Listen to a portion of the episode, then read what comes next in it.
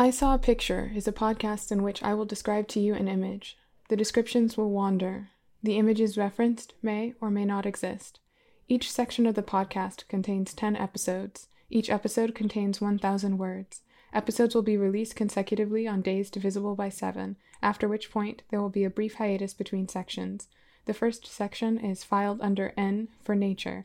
The following episode is about trees. I saw a picture of a tree the other day which has remained pressed into my mind. I wonder what it would be like if trees were real. I know what you're thinking, and yes, I have seen bushes, I have seen blades of grass, I have even seen a fern or two whose heights rival my own, but trees are something else entirely. They're so tall, theoretically. I wonder how high they could reach. Above a house, easily. Do you think they could grow past skyscrapers? Do you think they can feel the clouds? I think they would like that.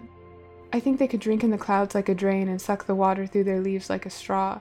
Or maybe the cloud vapor filters its way through their flowers and leaves, taking up scents like maple and lavender. It's funny because leaves sounds like leaves.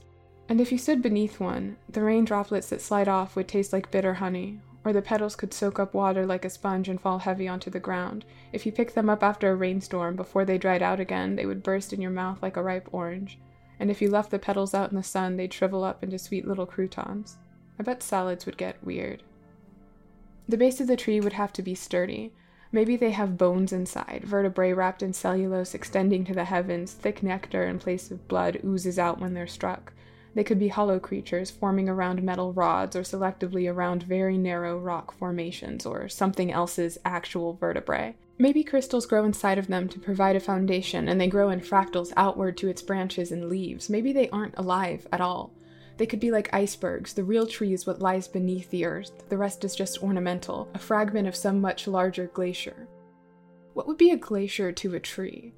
Or what you see above is a lure that beckons its prey only to swallow it beneath the dirt, or the branches grab you with unprecedented speed and hold you like a spider's web. A tree is a trap left by something that wants to distract you.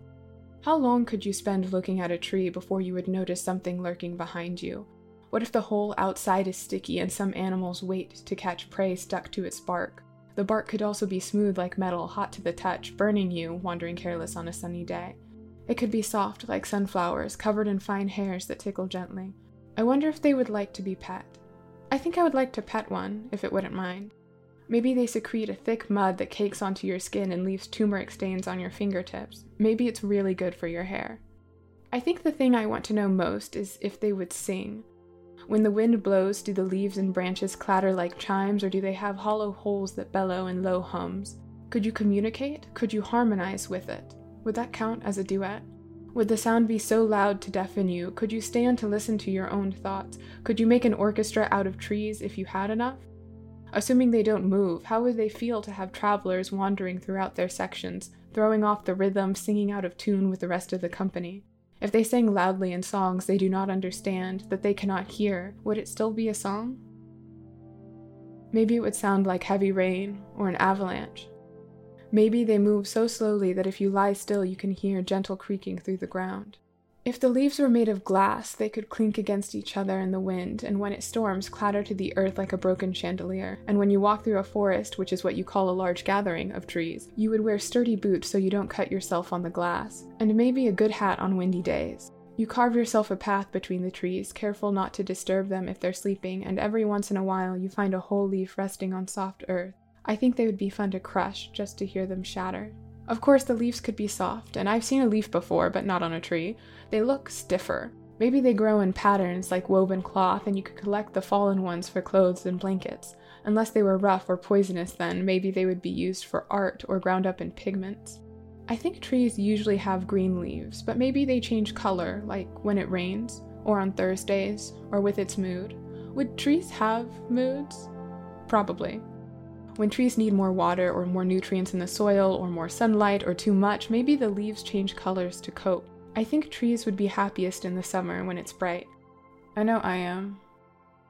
And the forest could come to life in a rainbow. Maybe in the winter the trees turn black and a gothic canopy blocks out what little sunlight would reach the floor. Or maybe they prefer the dark and the wind, and they shift from passively soft pastels to vibrant hues as the months turn cold. Maybe nothing changes at all.